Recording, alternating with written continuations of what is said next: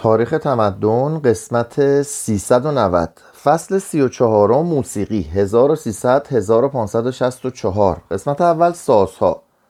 رواج موسیقی در قرنهای اخیر حالت غمزده ای را که تاریخ خواسته است به این قرنها بدهد از میان برده است. چنانکه گاه به گاه در خلال هیجان و تلخکامی حاصل از انقلاب دینی مردمانی را آوازخوان میابیم هر ملت و طبقه ای توانسته است به برکت موسیقی از یک سو غریزه سود پرستی و از سوی دیگر ایمان دینی اصل را از زوال نجات بخشد. در آن زمانها نه فقط هر کسی آواز می‌خواند بلکه هر کسی آهنگ میساخت. در فاصله میان آوازهای آمیانه که دلهای اهالی دهکده ها را شادی یا اندوه میبخشیدند صد گونه موسیقی وجود داشت که آوای خود را به مناسبت حال در خدمت رقص های محلی رقص های زیافت ها عشق بازی ها مراسم درباری حرکت دسته های دینی نمایش های سیار بازی ها و دعاخانی ها میگذراند. دنیا در آواز بود. بازرگانان آنارس همه روزه به همراهی یک دسته از نوازندگان نظامی به محل بورس مشایعت می شدند شاهان موسیقی را نه به عنوان تفننی زنانه یا مکانیکی بلکه به منزله مظهر و منبعی از تمدن مورد مطالعه و تمرین قرار می‌دادند. گرچه در آن عصر اساس موسیقی بر آواز قرار داشت اما عده سازهای همراهی کننده تقریبا به اندازه سازهای ارکستری امروزی متنوع بود. هر خانواده تربیت یافته دست کم با یکی دو نوع ساز سر داشت. و در بسیاری از خانه ها گنجه مخصوصی برای نگاهداری انواع سازهای نفیس موجود بود. غالبا این سازها با های بدی و نقوش و کندکاری های ظریف ساخته می شدند چون نفایس هنری در خانواده ها به یادگار می ماندند و از نسلی به نسل دیگر می رسیدند برخی از ارگها را به اندازه سردر کلیساهای جامع گوتیک با تجمل تزینات می ساختند ارگ مهمترین اما نه تنها سازی بود که در کلیسا نواخته می شد مناسب ترین ساز برای همراهی با صدای آواز اود بود. اود مانند انواع دیگر سازهای زهی خواستگاه آسیایی داشت که همراه مورها به اسپانیا رسید. معمولا بدنه اود را از چوب و آج و به شکل گلابی می ساختند و روی شکمش را به طرح گل سرخ سوراخ سوراخ می کردند اود شش جفت و گاهی دوازده جفت زه داشت که با نوک انگشت به صدا در می آمد. فرق میان ویول و اود در این بود که سیمهای ویول از روی خرک رد می شدن و با کشیدن آرشه به صدا در می آمدن اما اساس کار هر دو یکی بود. به لرزش درآوردن سیمهای کشیده شده و به تنین انداختن صدای حاصل از آن به وسیله جعبه صوتی یا شکم توخالی ساز. ویول ها به سه اندازه مختلف بودند. یکی ویول بزرگ که میان دو زانو قرار گرفته می‌شد و جانشین امروزیش ویولون سول است و دومی ویول کوچک که روی بازو قرار گرفته می‌شد و در قرن 16 هم به صورت ویولون امروزی درآمد. و سومی ویول سوپرانو. ویول ویول سوپرانو. ویول از قرن 18 هم به بعد متروک ماند. تنها خدمت مهم اروپاییان در زمینه سازها اختراع ساز شستیدار بود. در این خانواده از سازها به جای آنکه سیم با انگشت یا آرشه به صدا درآید به طریق غیر مستقیم با مزراب یا چکشی به صدا در می آمد قدیمی ترین شکل آن کلاویکورد بود که در قرن دوازدهم حیات خود را آغاز کرد و تا زمان یوهان سباستیان باخ باقی ماند. در این دستگاه ممکن بود با کم و زیاد کردن فشار روی سیم ها تغییرات مورد نیاز را به دانگ صدا داد. بعدا با اضافه کردن یک ردیف دیگر از شستی ها بر وسعت یا عده پرده های آن افزوده شد. با تکامل یافتن سازها هم از نظر وسعت و هم از جهت کیفیت صدا بر دشواری نواختن آنها افزوده شد. به طوری که رفته رفته لزوم تعلیم و تمرین طولانی برای مهارت در زدن آن سازها بیشتر شد. نیز شنوندگانی یافت شدند که میل داشتند به نقمه یک یا چند ساز بدون آواز گوش بدهند و در نتیجه نوازندگان زبردستی برای نواختن ارگ و اود به ظهور رسیدند. کنراد پامان 1473 ارگنواز نابینای نورنبرگ آنقدر از درباری به دربار دیگر رفت و به استادی ارگ که به دریافت عنوان مفتخر شد. این احوال زمین این احوال زمینه را برای به وجود آمدن آهنگ هایی که تنها با ساسا اجرا شوند آماده ساخت. تا قرن پانزدهم تقریبا تمام موسیقی سازی ظاهرا در خدمت آواز و رقص بود و به خاطر همراهی با آنها مورد پذیرش رو اجرا قرار می گرفت لکن نقاشی هایی که از همان قرن پانزدهم بر جای مانده که تنها عدهای نوازندگان را بدون آنکه آواز یا رقصی در میان باشد مصور ساختند. ترین اثر موجود در زمینه موسیقی سازی قطعه است به نام فوندام نتوم ارگانیزاندی 1452 کار کنراد پامان که در اصل به منظور سرمشقی برای نواختن اوک ساخته شده بود. اما حاوی قطعاتی برای اجرا با سازهای تنها نیز بود. ذکاوت اوتاویانو د پتروتشی در بکار بردن حروف قابل انتقال فلزی برای چاپ کردن علایم موسیقی 1501 قیمت چاپ آثار موسیقی را برای قیمت چاپ آثار موسیقی را بسیار پایین آورد. موسیقی رقص در هر مورد و موقعیتی به طور مستقل قابل اجرا بود و به همین سبب انواع آن در موسیقی سازی نفوذ بسیار یافتند. در نتیجه توالی چند حرکت موسیقی که هر کدام برای رقص خاصی ترکیب شده بودند زمینه برای به وجود آمدن سمفونی و موسیقی کوارتت مجلسی آماده شد. اود، ویول، اوگ و کلاسن برای تکنوازی یا همنوازی با سازهای دیگر بسیار مناسب و مورد پسند عموم بودند. برتری فلاندری ها 1430 1590 ترانه ها و رقص های مردم سرچشمه پایان ناپذیری بودند که انواع موسیقی غیر کلیسایی حالات و مایه های خود را از آن گرفتند.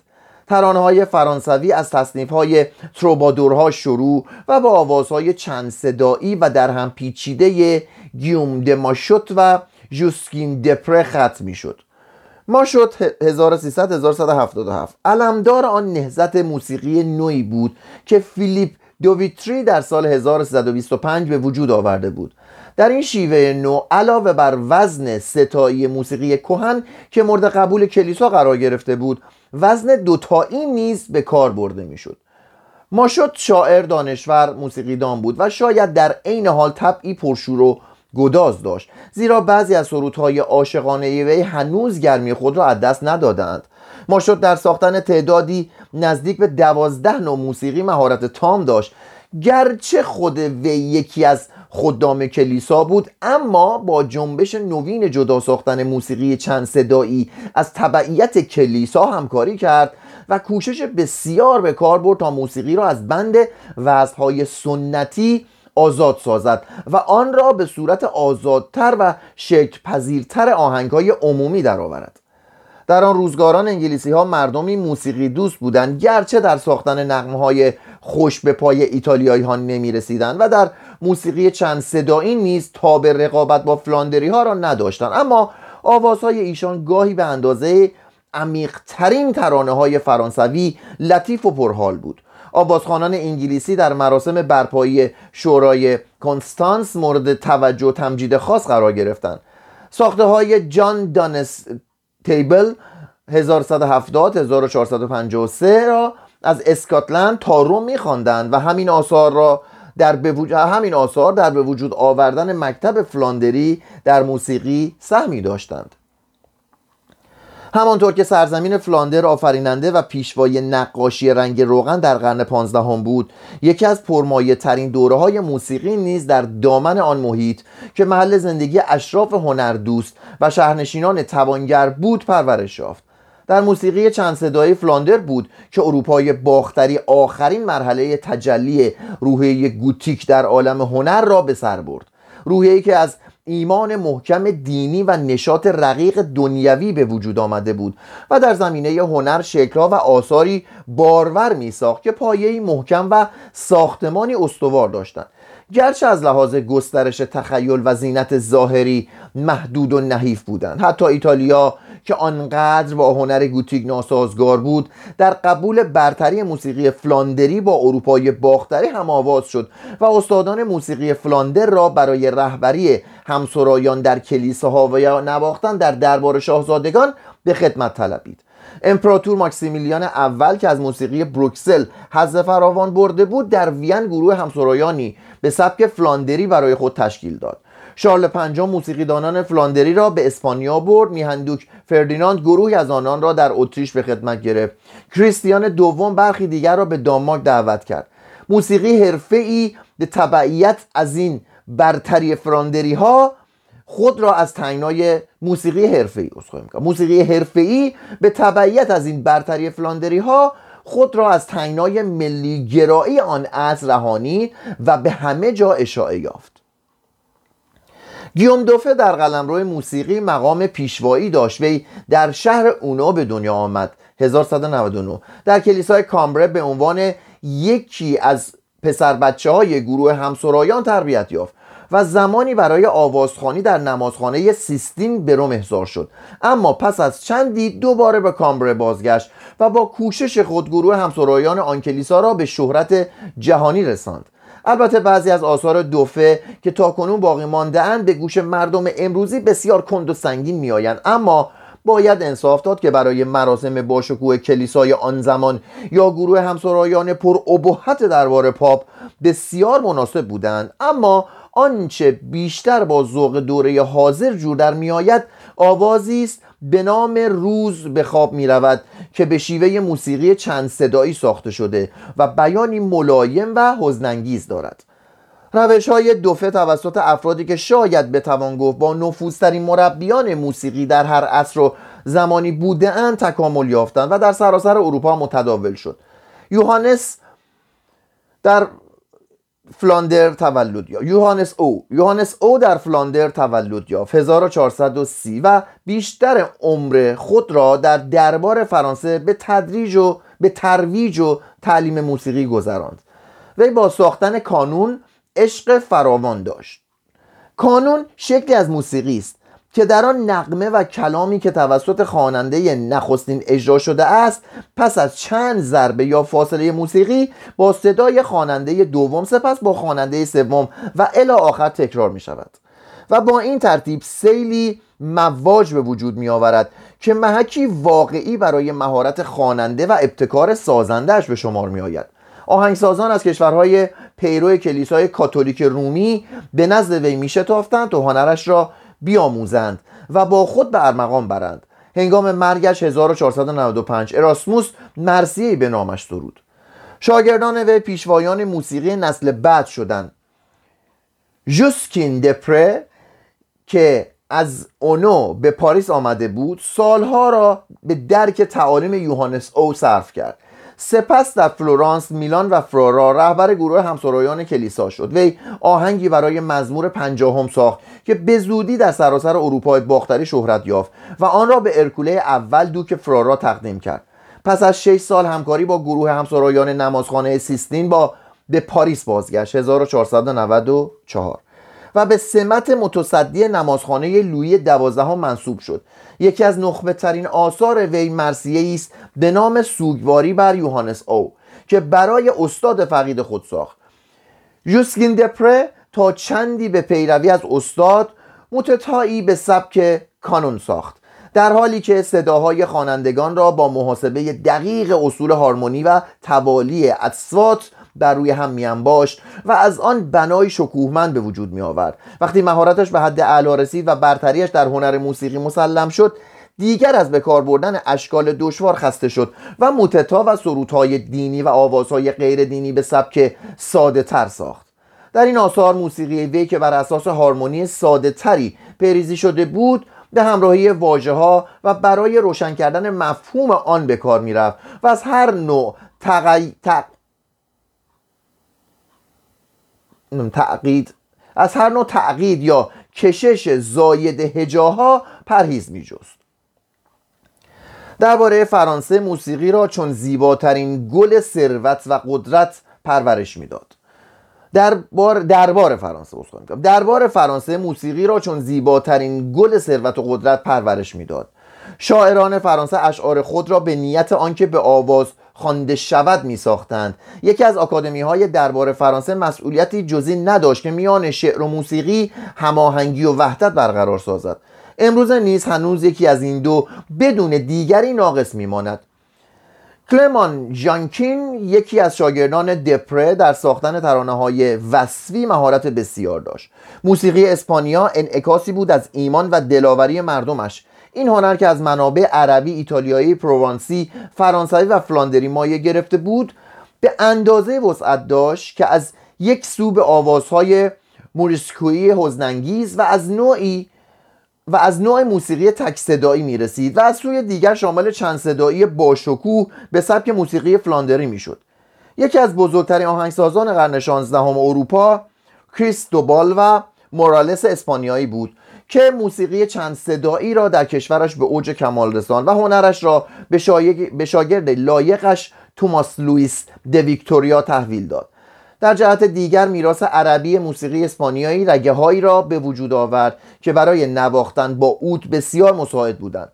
لوئیس د میلان و میگل د فوئنلانا آهنگهایی برای اجرا با ویخوالا ساختند و نواختند که در قدرت و وسعت با آوازهای عامیانه آلمانی برابری می کردند تسخیر ایتالیا توسط موسیقیدانان فلاندری تا ظهور پالسترینا ادامه داشت. هاینریش ایزاک پس از آنکه فن counterpoint را از استادان فلاندری به خوبی فرا گرفت به توسط لورنسو د مدیچی به فلورانس دعوت شد تا فرزندان آن جناب را تعلیم دهد. وی 14 سال در آنجا ماند و برای ترانه های لورنسو موسیقی ساخت. تهاجم فرانسویان به خاک ایتالیا سبب شد که وی به اینسبروک فرار کند و به خدمت ماکسیمیلیان اول درآید. در آنجا وی با چند تن از موسیقیدانان دیگر در راه تشکیل دادن به آوازهای آمیانه آلمانی همکاری کرد. در 1502 به ایتالیا بازگشت تا از مقرری هایی که امپراتور و شاگرد قدیمی خودش پابلو دهم برای وی تعیین کرده بودند برخوردار شود.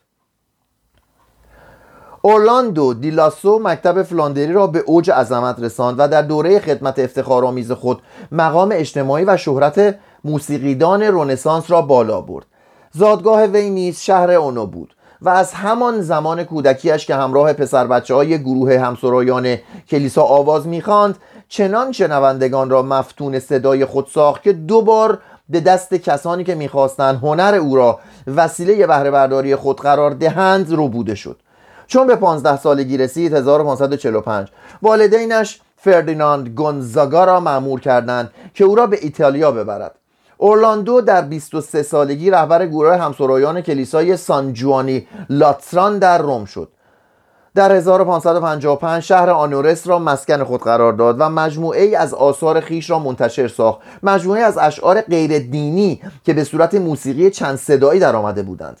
در همان سال مجموعه دیگری از ترانه های روستایی ترانه های فرانسوی و چهار موتت مذهبی منتشر کرد.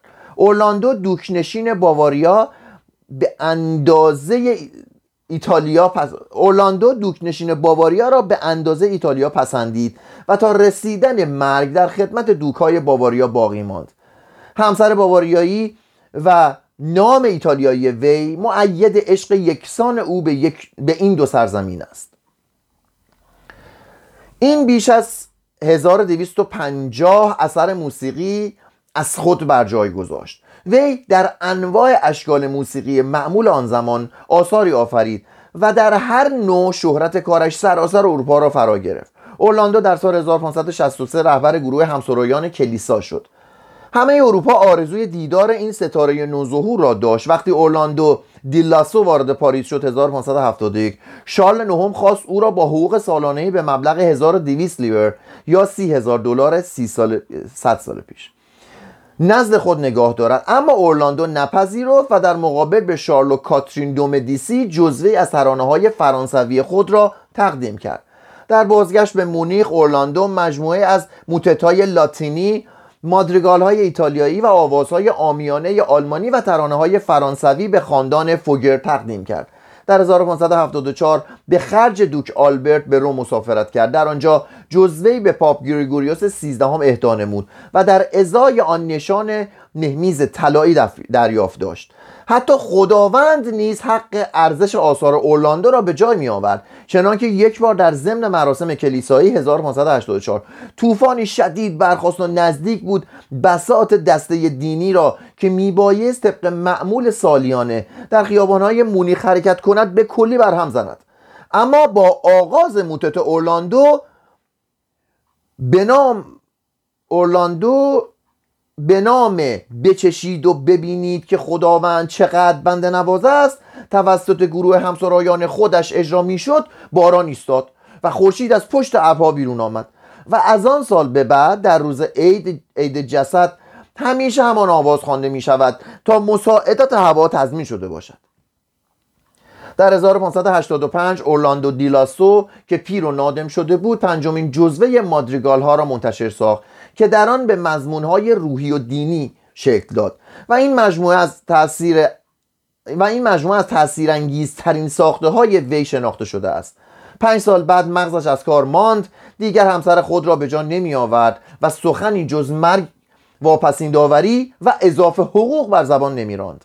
سرانجام اضافه حقوق را دریافت کرد و با پیروزی و جنون از این دنیا رخت بربست. 1594 موسیقی و اصلاح دینی. جنبش اصلاح دینی در موسیقی نیز مانند الهیات، مراسم کلیسایی، اخلاقیات و هنر انقلابی به وجود آورد. آداب نماز و دعا در کلیسای کاتولیک رومی اصولا روش اشرافی داشت و مشتمل بود بر مراسم پرتشریفات و باشکوهی که بر طبق سنتی نقض نشدنی اجرا می شد و از جهات مختلفی چون زبان، لباس و تزئینات، رمزها و نمادها و موسیقی در سطحی بالاتر از ادراک عامه مردم قرار داشت. در این احوال بود که روحانیون خود را مظهر کلیسا می‌دانستند و مردم را چون گلهایی میشناختند که میبایست به دست ایشان نگاهداری و کمک و به کمک استوره افسانه مواعظ تئاتر و انواع هنرها به سوی اخلاق و رستگاری جاودانی رهبری شوند. در آن زمینه روحی اجرای مراسم قداس به منزله یکی از آینهایی بود که به وسیله آن رابطه معجزه آسا میان کشیش و خداوند برقرار می‌شد و از این رو در کلیسا توسط کشیش و گروه همسرایان مرد که در محلی جدا از گروه نیایشگران قرار داشتن خوانده می‌شد. اما در جریان جنبش اصلاح دینی طبقات متوسط مردم ارزش وجودی خود را ثابت کردند و خود به جای روحانیون مظهر کلیسا شدند. روحانیان نیز به صورت مشاوران و اداره کنندگان مراسم دینی در آمدند حالا دیگر زبان کلیسایی میبایست همان زبان محلی و ملی باشد نه زبان لاتینی. و موسیقی آن میبایست با فهم و ذوق عامه مردم جور در بیاید و نیز در انجام آین کلیسایی میبایست گروه نیایشگران سهمی فعال و سرانجام حتی نقش رهبری را به عهده داشته باشند. لوتر موسیقی را دوست می داشت و اصل چند صدایی را هم در موسیقی میپسندید. در عین حال لوتر خواهان نوعی موسیقی دینی بود که بتواند با جوش دادن آواز به ایمان روح شنونده را به هیجان درآورد. در 1524 با یوهان والتر رهبر گروه همسرایان همکاری کرد و نخستین سرودنامه پروتستانی را به وجود آورد که بعدا در ضمن چاپهای مکرر توسعه یافت و تصحیح شد. واجه های این سرودنامه به نسبت های مختلف از سرودهای دینی کاتولیکی تراوش های قلم نیمه شاعرانه خود لوتر و آوازهای آمیانه که به صورت مزامین دینی در آمده بودند گرفته شده بود. اما موسیقی این مجموعه قسمتی توسط لوتر و قسمت دیگر توسط والتر ساخته شده بود و نیز مقداری از آن هم از روی آهنگ های معمول در مراسم کلیسایی کاتولیک اقتباس شده بود. کلیساهای لوتری تقریبا تا یک قرن پس از آغاز جنبش اصلاح دینی به اجرای چند صدایی ادامه می‌دادند. لکن تدریجا زبان لاتینی جای خود را به زبانهای بومی هر ملت داد. شرکت جمعیت نیایشگران در خواندن آوازهای کلیسایی متداولتر شد و آوازهای همسرایان جای خود را به هارمونی ساده تری سپرد که در آن موسیقی هدفی جز پیروی کردن حالات و تفسیر معانی واژه ها نداشت. از موسیقی همسرایی که توسط لوتر و همکارانش برای همراهی با روایات انجیل تنظیم شده بود موسیقی عالی کلیساهای پروتستان در قرن هجدهم به وجود آمد و با همسرایی های یوهان سباستیان باخ به اوج کمال و زیبایی خود رسید.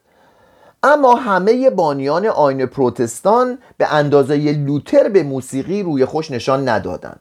وینگلی با آنکه خود موسیقیدان بود اجرای موسیقی را در هنگام دعا و مراسم دینی به کلی ممنوع ساخت و کالان فرمان داد که بجز آوازخانی هیچ نوع موسیقی در کلیسا نواخته نشود.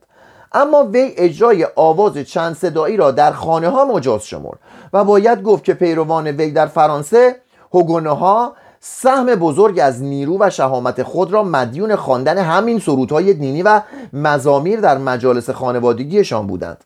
عمومی کردن موسیقی کلیسایی سرزمین های مقر اصلاح دینی را مشخص و نشاندار ساخت و تیرگی ایمان را با شادی رهایی بخش آواز جبران کرد. پالسترینا 1526 1594 کلیسای کاتولیک رومی همواره مشوق اصلی موسیقی مانند دیگر هنرها باقی ماند. در شماره کورهای آلپ موسیقی کاتولیکی در طول مسیرهایی که مکتب فلاندری وضع کرده بود به پیشرفت خود ادامه می‌داد. همین سنت موسیقی در اتریش به وسیله ایزاک و در باواریا به توسط اورلاندو دیلاسو تثبیت شده بود.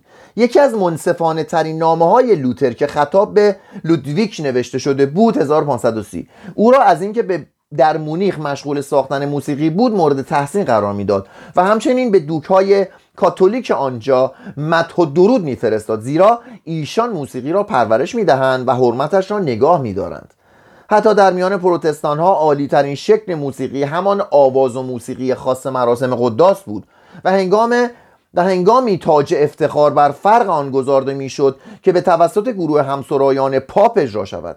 بالاترین آرزوی هر آوازخان این بود که به آن گروه بپیوندد و بدین ترتیب خوش صداترین مردهای اروپای باختری در گروه همسرایان پاپ جمع می آمدند رسم اخته کردن پسران آوازخان نخستین بار در حدود 1550 در میان همسرایان نمازخانه سیستین معمول شد و کمی بعد در دربار باواریا نیز نظایر آن اجرا شدند. اخته کردن در مورد پسران داوطلبی معمول می‌شد که بر اثر تلقینات قبلی قبول کرده بودند که صدای زیر پسرانه از خاصیت باروری مردانه یعنی خاصیت سخیفی که همواره ارزش بیش از مقدار تقاضایش بوده است برای ایشان مفیدتر خواهد بود. کلیسا نیز مانند هر سازمان پیچیده کهنسال دیگر از ترس که مبادا بر اثر یک نوآوری نابجا و شکست پذیر همه چیز خود را از دست بدهد اصولا روشی محافظه کارانه داشت و حتی در مورد اجرای آداب کلیسایی بیش از عقاید و مبانی دین سختگیری می‌کرد اما برعکس آهنگسازان چنان که طی دورانهای مختلف نشان داده اند از قالبها و سرمشقهای کهنه خسته می شدند و هر نوع تجربه تازه ای را به منزله جنبش زندگی هنری خود می دانستند. در سراسر این چند قرن مورد بحث کلیسا در پی آن بود که از تصنعی بودن موسیقی نو جلوگیری کند. در سال 1122 پاپ یوانس 22 فرمان اکیدی مبنی بر ممانعت از هر گونه نوآوری و زینتگاری در موسیقی صادر کرد.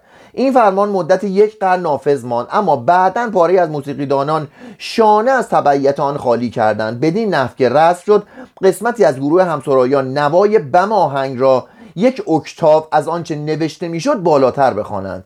و این بم غلط یکی از ریزکاری های مورد علاقه آهنگسازان فرانسوی شد.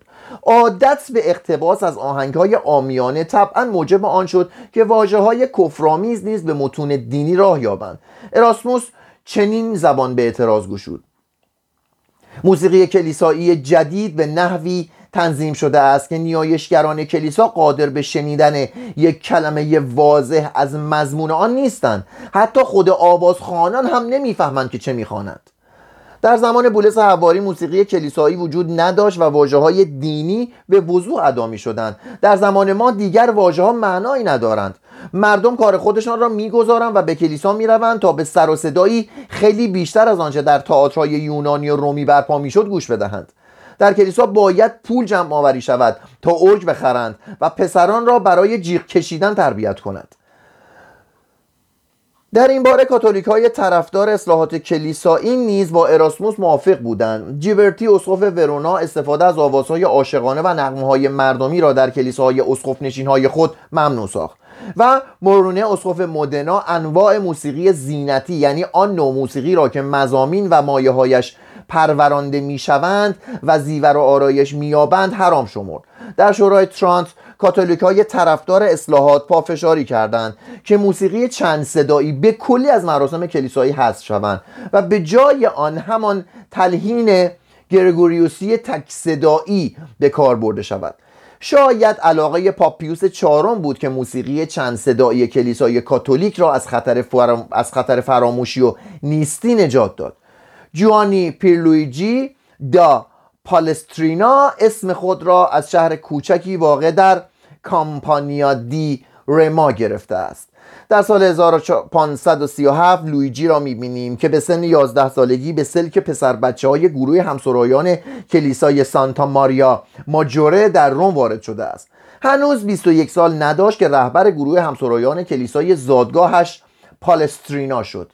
با به دست آوردن این موقعیت زنی نسبتا متمول به نام لوکرگوریس را به عقد خود درآورد. 1547 هنگامی که اسقف شهر پالسترینا به نام یولیوس سوم پاپ شد رهبر گروه همسرایان کلیسای خود را نیز به روم برد و او را به ریاست نمازخانه جولیای کلیسای سان پیترو منصوب کرد تا چنان که معمول بود خوانندگانی برای نمازخانه سیستین تربیت کند.